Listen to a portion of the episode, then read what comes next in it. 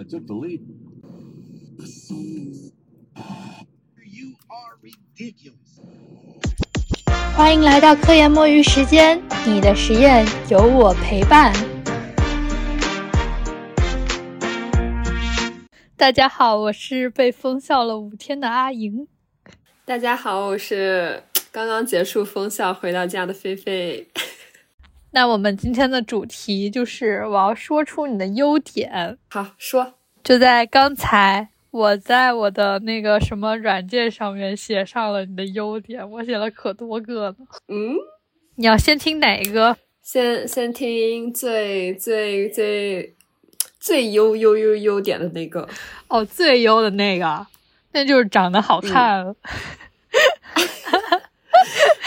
是吧？嗯，那再换一个吧。啊，为什么呀？我还没有扩展呢。啊，长得好看，还有扩展吗？对呀，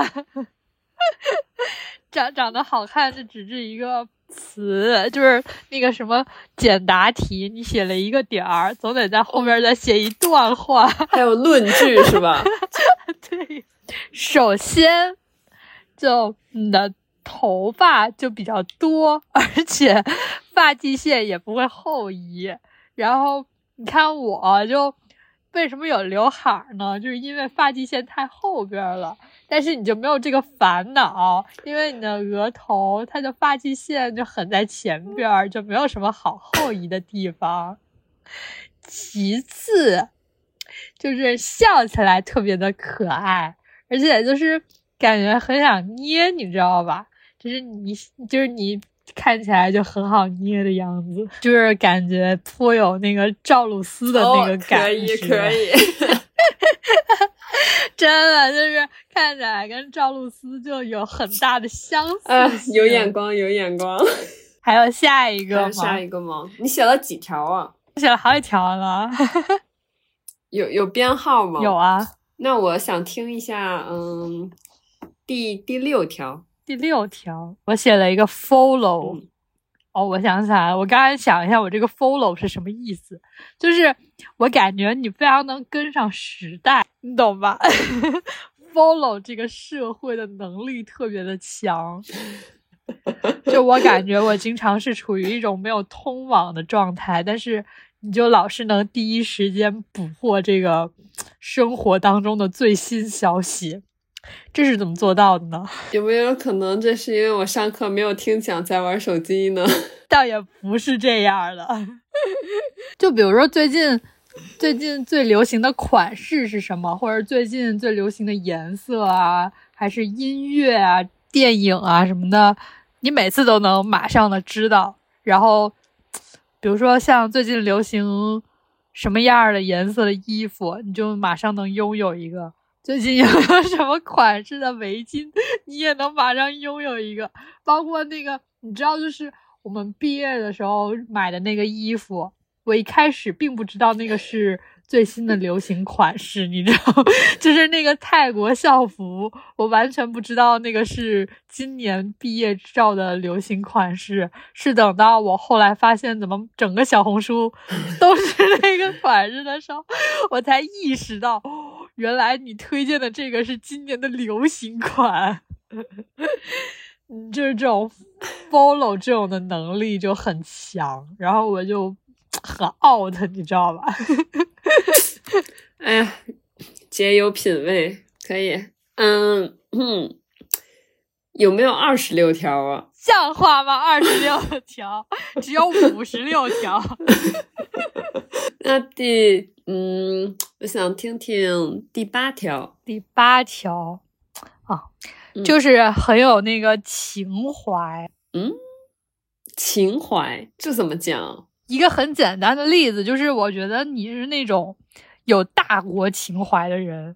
就你会想着为这个国家跟社会做出自己的贡献，你知道吗？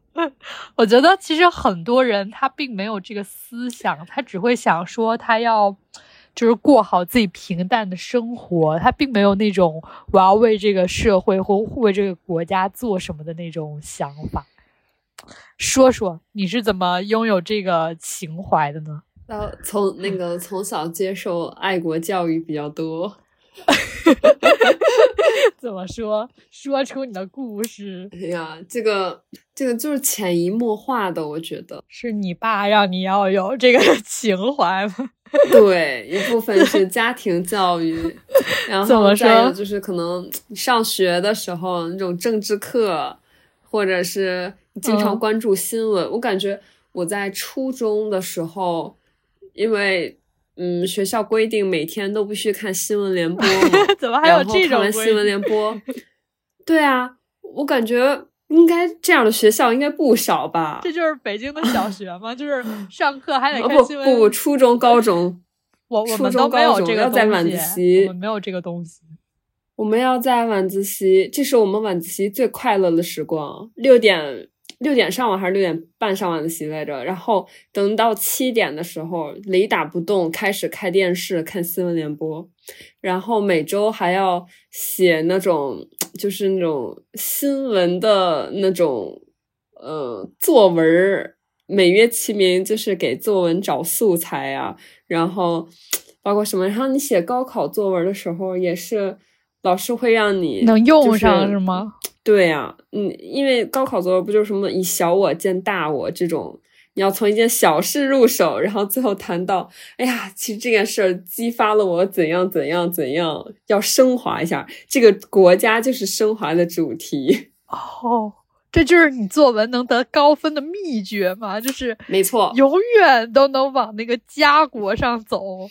没错，所以我就觉得，就是就是你就，但是我觉得你不单单是写作文的时候会用它，我觉得你是就有这个思想，你知道吧？你会想，你你会想着，就比如说，就这里有志愿者需要志愿者的时候。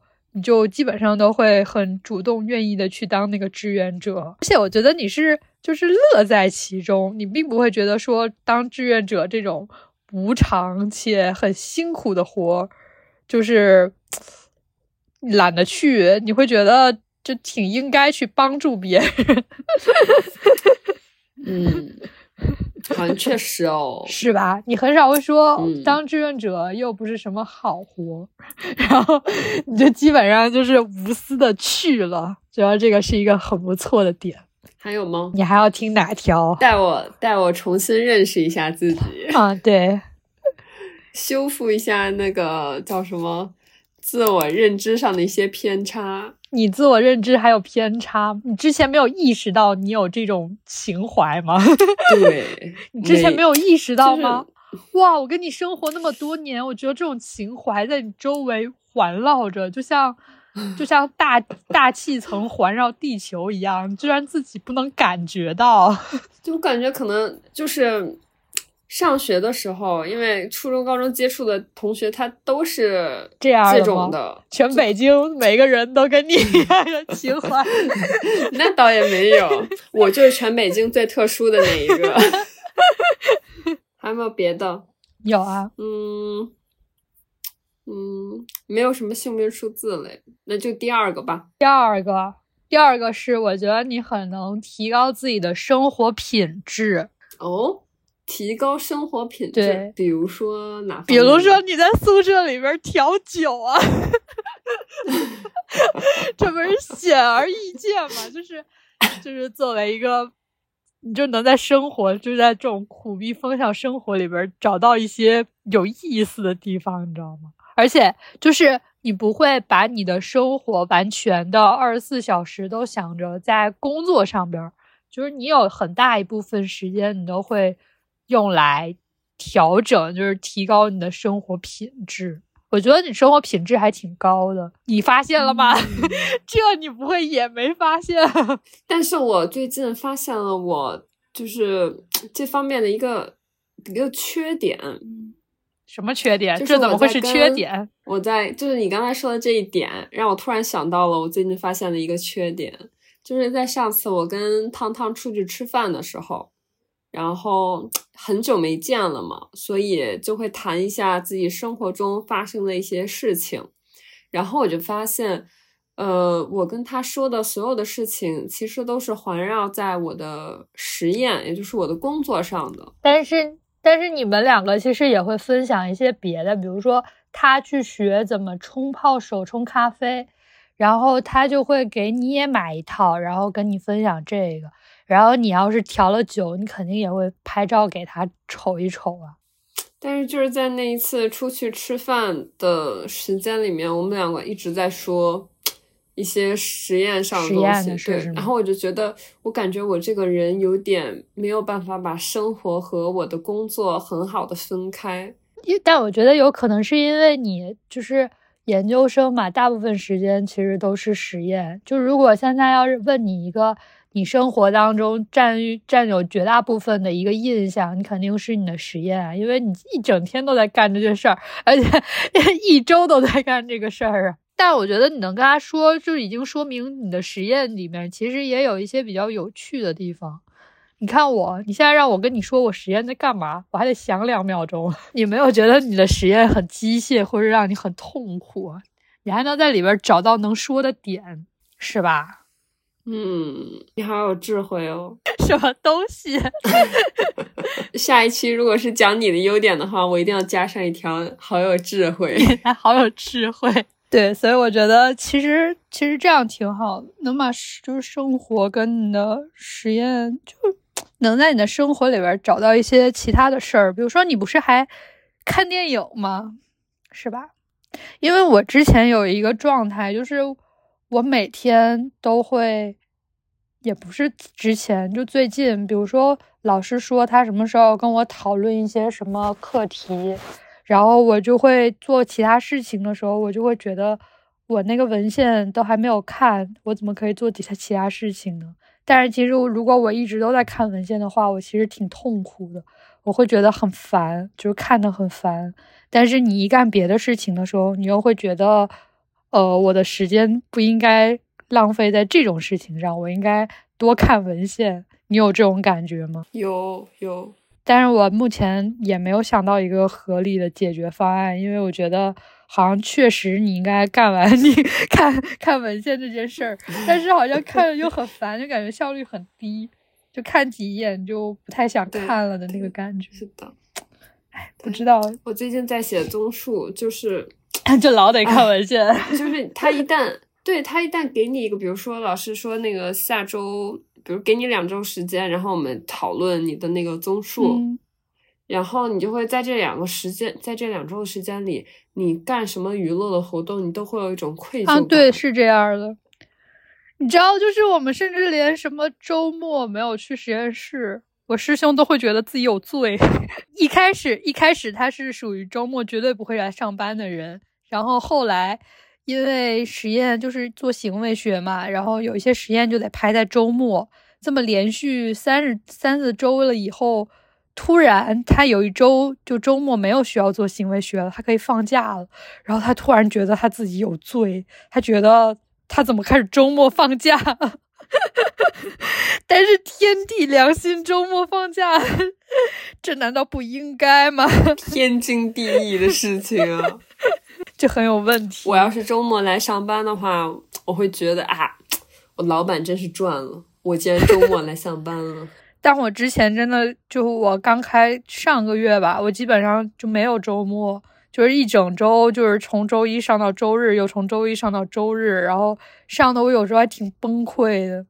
我觉得我崩溃的理由是我师兄回家了，就我俩一起做行为做到很晚，然后我师兄回家了以后，有他女朋友陪着他。或者他女朋友来这儿等他做实验，做完他俩一块去吃饭，就吃好吃的。他会问一句：“我要不要跟他们一起去？”那我当然不会跟他们一起去啊。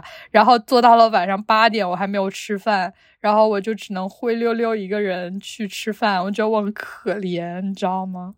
所以那那阵子我可 emo 了，我觉得我简直太惨了。哎，你要是做实验做到很晚，吧会等你吃饭。不会，我们俩基本上没怎么吃过一起吃过饭。就是他的实验不用排时间嘛，但是我的实验要是想准点吃饭的话，比如说你要提前做那种的，嗯，然后就很麻烦吧。我觉得跟实验室的，嗯，大家一起吃师兄师姐，对，大家时间比较相似，因为他们大家都差都差不多是那个时间结束，然后基本上就是。哦，我等你结束，然后一问，快到饭点儿了，哎，什么时候去吃饭？你还有多久？我还有十五分钟，哎，差不多，我还有二十分钟，然后一等就过去了。但是你要是我我在叫他过来等我的话，就嗯，他就得一直没办等，法跟他准确形容，对，就是没办法准确形容我还要多久，是这样的。是这样的。嗯，下一点，下一点，下一点，哪一点？嗯，按顺序，第三点，其实这点跟之前有点重复，就是助人为乐，就是感觉很无私。说白了就是感觉很无私，就是就很很愿意去帮助别人。我觉得这点就是不单单是你，还有就是你爸爸，都也是，还有你妈妈，就是很愿意去帮别人。特别是你爸爸资助大学生这个事儿，我觉得真的特别的，就是格局很大，格局很大呀，菲菲同学，家庭教育，这就是家庭教育对一个人的熏陶。我觉得我格局就很小，我有时候会没有那么像你那样那么无私。那我觉得你很很无私啊，你很无私地接受我所有的那种坏情绪啊，巴拉巴拉的。啊，这不一样，这属于就是帮助你排忧解难，但是就没有那种行动上会主动的去帮别人做什么做什么的那种啊，这就完了。啊，好吧，那嗯，你还还有什么要补充的吗？还有是，你很像那种就是课后提问，你还有什么问题吗？刚刚我就是这哦，样。下课下播。那那那刚刚那个同学，就是那个传媒学院的同学，他就说，呃，我再等两分钟，大家要是没有什么问题，我就我就结束这个直播。这跟他一样。下一个，下一个，下一个，我感觉是情绪很稳定，嗯，怎么讲呢？就是不会突然悲伤，就看课看问题非常的积极，很少会看见一个问题的令人烦恼的点，所以就是情绪一直都很稳定，就很少会哭啊，或者是 emo 啊，或者是整天内耗。我记得你之前批评我说我特别容易内耗，但我觉得你就不会内耗。来说出你的 tips，怎么保持自己不会内耗？觉得就是做人要阳光一点，开朗一点，想事情要往好的方面想。就我觉得你很少会被一些奇怪的关系困扰，就看得很开。但是我就不是这样的，我经常会纠结，为什么能看得很开呢？为什么呢？嗯，就比如说我高考的时候吧，嗯，高考前不是有那种这要从六年前的故事说起。这已经是六年前的故事了。在六年前，我还在高三的时候，嗯，要对自己的成绩有一个那种预判吧，就是你先想好你自己大概属于哪个范畴的学生，你还能报考哪样范畴的学校。当时我对自己的定义就是，考得好的话能去啥啥啥学校，考得不好的话能去什么什么学校。然后在这个考的不好能去什么什么学校里面看到了一个比较熟悉的名字，然后呃在这里就不说是什么了，可能会涉嫌那个学校的歧视，我就不提了。然后当时我一想，哇，我考的再烂都能去这个学校，那无所谓了呀，那我随便考考也不会烂到哪里去呀。然后就嗯，可以一点压力都没有的进行了我的高考，所以从此以后，我想事情就会先想好那个最差是什么呢？它是最差的情况。然后你一旦觉得这个最差的情况你能接受之后，你就会觉得这个事情无论发展到怎样，它都比那个最差要好，你都可以接受。但如果那个最差的那个你并不能接受呢？那你要说服自己接受。没错，萌生你发你发现了滑点，就是就是会强行让自己接受那个可能的最差情况，是吗？嗯，对吧。那我知道我的问题在哪儿了，因为我从来就不会去想最差的情况。你只想达到最好的那个情况，然后你会对担心是的就是你达不到那个最好的情况怎么办？就我会压，我不会担心，但是我会给自己设限，就是我会给自己规定我应该怎么怎么怎么样，然后才能去达到那个情况。然后一一旦我就是中间哪一步没有做到了，我就会有些焦虑。我就是我我不会去想，就是如果我没有达到会怎么办，但是我会就是 push 自己去努力达到。然后如果我 push 自己 push 不成功了，我就会有点焦虑。我感觉这就是我焦虑的来源。但是我保研前的那段时间也很焦虑。不是跟你说焦虑了吗？啥？啊，我天天躲被窝里哭啊！真的哦哦，不是啊？不是，你怎么在那个？考研的时候，那个七八月份复哦习的哦时候，哦，那阵子我并看不见你，我哦寻思着我保研的时候也没瞅见你哭。哎，我觉得这我就要说出下一个点了。嗯我觉得你是一个小概率人，嗯 你知道，就是有那个你你好像没看过，就是那个一九八八嗯里边有一个叫郑峰的一个，就是一个角色，他我觉得他他跟你超像的，不是是他他就是也是那种小概率人，比如说他能中彩票 原来是这里像啊！啊，对，就是他老就是小概率事件老能在他身上发生，你知道吧？就是什么中彩票啊，然后一夜暴富啊，然后 就这种，你知道，就是因为之前你每回去买那个刮刮乐，老能中奖。于是有一天，我说服了宽老师跟我一块儿去买刮刮乐。我说，我说你每回就是买那个买那个刮刮乐，没没买必中，我觉得那个刮刮乐中奖率好像挺高。然后我说，那咱俩去买一下吧。那是他第一次买那个彩票，这叫彩票吗？应该算彩票吧。就是他第一次买这个东西，他从来就没有进过那种店，然后就买了，然后就啥也没有。不啊，他收获了打水漂。他失去了五块钱，但是但是因为因为你每回你都有，以至于我真的非常认为这个概率很高，但是我买的每次都没有，我觉得这是一个很神奇的地方，就是自带那种，你知道吧，小幸运光环。嗯，对，从小到大，嗯，大考从来没出现过问题，每次都很恰好。觉得很幸运。这是什么体质啊？这是什么体质？点 啦，一点点。是不是有你有时候会感觉有冥冥之手，就是冥冥之中有一个力量把你推向某 个方向？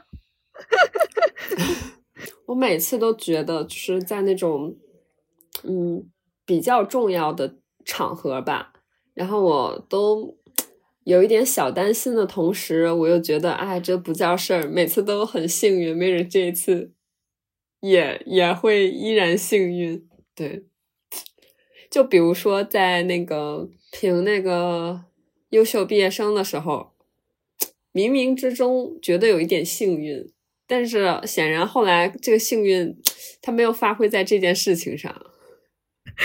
它发挥在哪件事情上呢？目前还没有看到自保研之后还有什么幸运的事发生啊，可能后面会有。有，啊，你发到了钱，你哦发到了对钱，我都没有，我羡慕了。嗯，但我十二月份没钱喽。哎呦，我一毛都没有，你别说了。但是你的工资比我高，但是我的工资还没有拿到可是你总会拿到的。啊，那倒是。下一个优点，嗯，下一个是什么呢？下一个是很正义。正义，这个有点跟嗯，跟那个情怀是不是有点像？是的，但是情怀更多的是那个，就是你会去回馈社会，但是正义是价值观很正义，嗯还是有一点区别的。嗯，来吧，讲出你的论据。就是会，就是就是感觉你的三观很正。就比如说，你不会随便的说别人的坏话。嗯，我觉得这是一个很好的点了，已经，因为因为就你很就是在这个现实生活中，我觉得你很难免会去别人在说别人哪儿不好的时候，你就很有可能加入他们的讨论，或者是就是因为你不可能生活当中对每个人都毫无看法，所以我觉得经常会有就是不禁评判别人，但是就是你很少会评判别人。但是我有私底下跟你讲，我敢讲讲有讲过，但是很少。就是比如说，就比如说，我好像就是那种经常会 疯狂输出的人，但是你就不会，就是你就是经常会保持一种基本上只看见一个人的好，很少会去说别人的坏的那种人。我有跟你讲过啊，把刚才把刚才这个名字给他逼掉啊。但是我觉得你说的那些都并不是他的坏，只是在说一些他的好笑行为。你并没有说他哪哪哪不好，你只是觉得他哪哪哪好笑。确实，所以我觉得你就很少看见别人的不好，你基本上就看见别人的好的那一面。嗯，以以后以后就这么宣传我，就是发发现善和美，以后就这么宣传我啊。这难道不是直接就可以发现的吗？并不需要宣传。就比如说，就老在宿舍里边聚在一起说别人的坏话，然后你就 并不会参与这种活动。向我学习，向我学习，保持向你学习。我想知道怎么样才能这样，因为就是我免不了对别人输出，但我觉得你可以，就算你看见了一些不好的。你也能当没看见，或者你并不 care，或者就是你会把它放在心里。嗯，我觉得很多人都不是，就每个人都不是，都都不是完美的嘛。然后我觉得我也会有小缺点，然后有的时候看到别人的小缺点，就会啊嗨，这算啥呀？然后就不太注意吧。然后再有就是你想说的时候，你忍住。你要时刻保持自己的 人设，懂吗？人设，维持人设。哦，你以后给自己的人设加上一 条。所以你的人设是什么呢？所以你的人设是什么呢？是有包括我刚刚说的这些吗？这些都是你还没有的 tag 吗？就是你自己认为的，你的人设里面并没有这个 tag，然后现在我要给你补充上去了一些，是吗？那你原本的 tag 都有什么？都是就是首要第一条，我是个美女。人设嘛，它是一个比较外在的东西。你刚才说那些，可能有些比较涉及到我的那种内在，你懂吧？直击灵魂了，直接。我比如说我的人设就是一个，嗯。高冷但活泼的这么一个嗯大学生，有点有几分姿色，但也不多，呃，要偏向幽默那一个方向。然后这个怎么会有第一个词是高冷？哎，这这可是我从。有幽默的高冷人吗？从别人对我的输出中提取到的，你没有感受到吗？每一个人都说刚见面的时候觉得我很高冷，是一个高冷美女啊？这样吗？我可是我对你的第一印象就是认为你应该能很快的脱单，就是觉得是美女，你知道吧？就是那种长得一看就很容易脱单。哎，评判出现失误了呀！你想早了 五年呢。不是高冷跟幽默居然能集在同一个人身上，就是高冷和活泼，他描述的是同一个人。你就是一个辩证的，对辩证的个体是吗？人有两两个两个方面，对我就这样的一个，我都没有什么人设。我感觉我的人设就是没有人设。我觉得处女座还有一个优点，就是很，就是很关注现实发生的东西。很关注现实，就是很踏嗯实。踏说白了，嗯就做事情他很踏实，他不会经常想入非非。就比如我，就经常想入非非。就我觉得，就活得比较真实，活得比较实在。我就活得很不实在，我觉得我活得很华而不实。我也很不，也很不实在。你有觉得吗？不啊，我写我写我写文章的时候，经常，呃，导师的评语就会有一个有点想入非非了，因为你叫菲菲，谐音梗。是要扣钱的是吗？还有一个就是普遍来说的乐观开朗，啊、嗯，等一下，等一下，还有一个，这所以这已经是最后一啊，个了吗？这是第九个。嗯，可以，乐观开朗。哎呀，这个，哎呀，这一听就知道可是你又说你是个高冷人设，我觉得高冷在我这一般都不苟言笑，你知道吗？就是不会轻易的对别人笑，这是可以说的吗？就是他没有什么表情变化，然后也不爱搭理人，那那我觉得很高冷。但是我觉得你很你很亲密可，能不熟，我就对不熟的人可能就比较高冷啊。那你对，嗯但你对不熟的人会很很高冷吗？就是你会直接懒得搭理他们，但我觉得你会比较热情的跟别人打招呼，你并不会就不搭理他，或者给他翻个白眼，或者是听见了当没听见一样。我觉得这也是看看那个人吧。就 我在第一次见到他的时候，会对他有一个初印象。如果我觉得他的初印象是一个比较好相处的人，那可能就会比较热情一点。然后如果我觉得初印象觉得他是一个不太好相处的人，或者他是一个，就是我觉得我热情过去打招呼，可能不会受到那种很热情的回应的话，我可能也就 比较高冷一点。那你觉得我第一次看我的时候，我是那种好相处的人吗？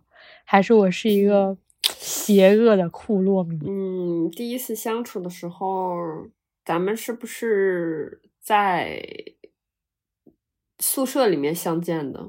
对呀、你问我我你应该叫我什么？哦然后你跟我说，那你还是叫我哦全名儿吧。还有这对话呢？啊，是啊，是的，啊因为因为我不是 叫全名儿，我叫你的你的名字的最后两个字儿，就最后两最后一个字儿的重叠，就是 A，就是就比如说你的名字是 A B C，我叫的是 C C，然后 你问我那我应该叫你什么？我说随便，你说哦，那我就叫你全名儿吧。我好聪明啊！我好聪明啊！我怎么会 太机智了吧？了那个时候也，就是你的名字最后一个字确实不好叫了。嗯，你看谁叫莹莹啊？我师姐叫莹莹。完了，你说她的名字不好叫，我听不啊，主要是。师姐，她又加了个师姐，就会很不一样。你看，你都是二声，就是不好叫嘛。你可以叫我姐，你这都是强行找理由。我叫你姐，给你一拳，你比我小一年呢。所以你会觉得我第一次看见我的时候，觉得我不好相处吗？因为你总是傻乐。真的，那就好，那就好。还有嗯下一个，下一个是什么呢？还有下一个是最后一个。虽然它是最后一个，但不代表这是你优点的终结，这只是在我刚刚上完那个课到我们开始录中间这个小小的时间段，我写出来的有限数量而已。嗯最后一个是机灵，你终于说到点子上了，来说出来，大声的告诉大家，为什么会觉得我机灵？就我觉得你每次都很 机灵，就就是他这个事情，他深深入在那个生活当中方方面面，就是有大智慧，你知道吗？没错，没怎么了？你对这个事情有非常大的自我认知，是吗？没错。我一直觉得自己很聪明，这个聪明它不在学习上，它在生活里的方方面面。学习上也有，我觉得就是你能把一个把一个本来看起来我觉得挺复杂的事儿，用很简单的那个逻辑表达出来，就很明显的体现在经常就是那种期末考试复习的时候，然后你就会说，这不是很容易吗？就这样这样这样，然后就好了，你知道吧？就那比如说那种概念，然后考试的时候就没有做对过，并不是的，就是那种比如说概念很长或者好像很难理解，然后你就会说啊，这不是很好理解吗？这就是你的经典发言啊，这不是很容易理解吗？然后就，哎，这不是很容易理解吗？然后就觉得很机灵，你知道吧？就我小时候从小做梦，就经常会做梦到那种身陷险境，要跟绑匪或者就这种比较有人身危险的时候，我就在想我怎么跟绑匪对话。对，我就所以我就觉得，我如果遇到这种嗯很紧急的事情，我肯定反应的特别快。因为我在我脑海里已经排练了无数遍了，真的很机灵的，我同意。哦，我刚刚又想，你看你这个眼神，一看就有点睿智。谢谢你还附带夸我。我刚刚又想到了一点，就是情商很高，主要体现在就是你你老能听得出别人的话中的意思，就特别显著的体现在我之前来。浙大夏令营的时候，不是老师问了我那么一系列问题吗？然后我就像个呆瓜一样的如实回答，然后你就能听得出他是本质是想问些什么。我就不可以，我听不出来，我只能透过表面看表面，但是你可以透过表面看本质，你知道吗？这个是我完全不具有的一个能力。这是不是也是一种机灵？用机灵来解释哦，强。这就是以上列出的十点你的优点啊！我还要再补充一下，就是关于这个机灵吧。我有时候经常会担心，就是我觉得我的朋友好像都没有我这么机灵，我很担心。比如说遇到一些紧急情况，我还得拉着我的朋友一起跑，我很担心我的朋友没没有我那么机灵。对，能不能平时培训一下，就是让每个人都跟你一样机灵？还是说机灵这个是与生俱来的一种能力，就是这是大 A 大 A 的表型。我们这种小 A 小 A 生出来就不具有这个能力，就以后遇到危险情况看我眼色行事。要是看不懂怎么办？你小孩怎么这么不机灵呢？就是你，你眨了一下眼睛，完了。我觉得你应该出本书，写点暗号，就是比如说，我眼睛往左看是个什么意思，往右看又是个什么意思，先学一下。呃，非常感谢阿莹同学，呃，在刚才过去的这四十多分钟里，对我的优点进行了一个总结。那么在今后，我也会继续。巩固自己的优点，发扬、发掘自己新的优点，争取在下一次的时候，他能说出来十五个吧。你是领导吧？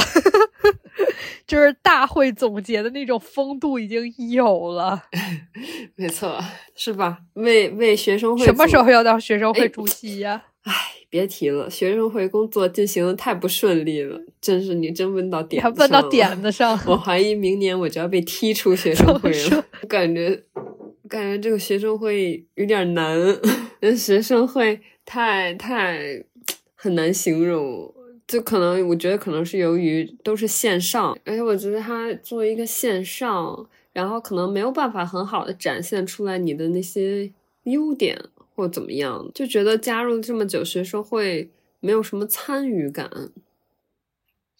对，没有什么参与感，就感觉都没有给别人留下很深的印象。当然，别人也没有给我留下很深的印象啊。你加入的是什么部门啊？我加入的实践服务部，送餐的。分享期间给同学们送餐，实践服务部。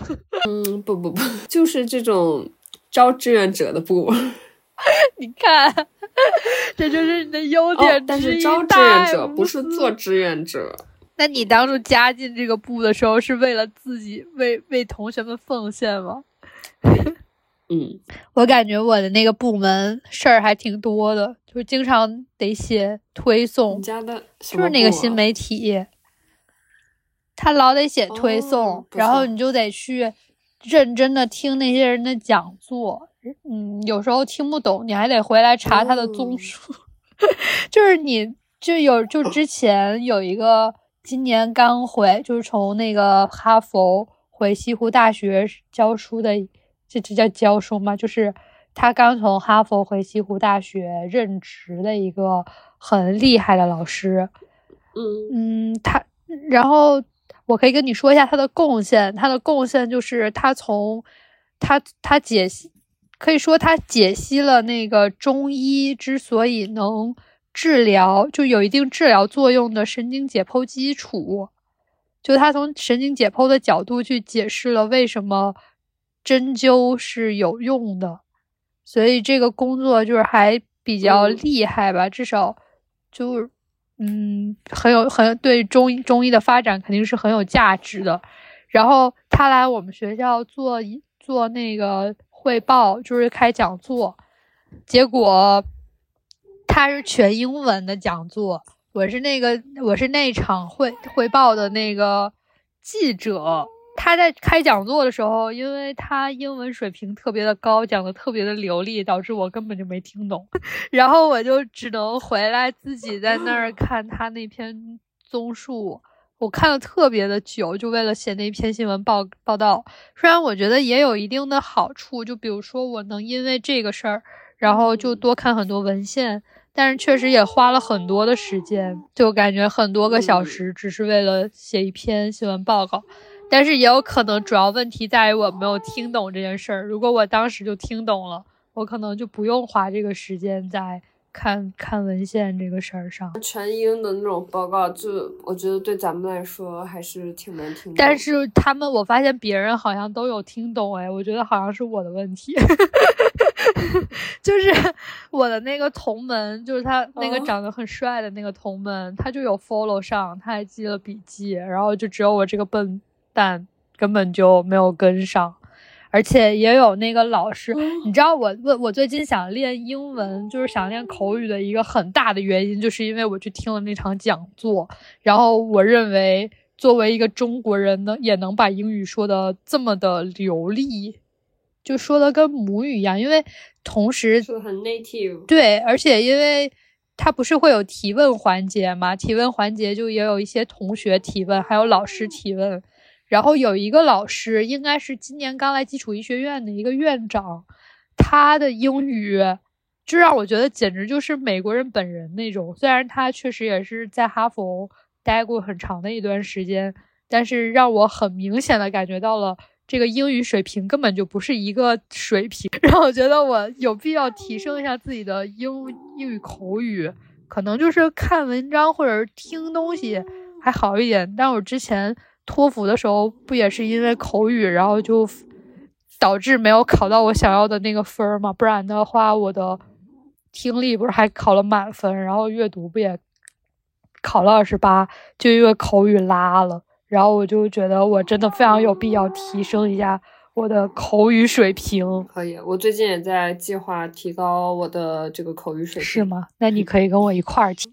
我之前那个之前那个练雅思口语的时候嘛，然后不是在跟跟我姐姐练习对话嘛，然后我觉得很多时候就是当你有东西说的时候。你你就会语速就会上来，我觉得语速一旦上来的话，嗯，你的就是就会给人的感觉就是你英语比较好。很多时候咱们都说的很很卡住，就比如说你会说，嗯，my name is，嗯，然后就会觉让人觉得你不你不流利，对。但当你一说的很快之后，其实，嗯。也不太会有那种很多人注意到口音，因为你有时候一说快的话，那些连读什么的就不太有口音的问题了。快，你说个结束语。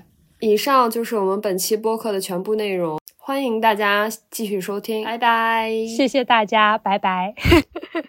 鼓掌。Enough 吗？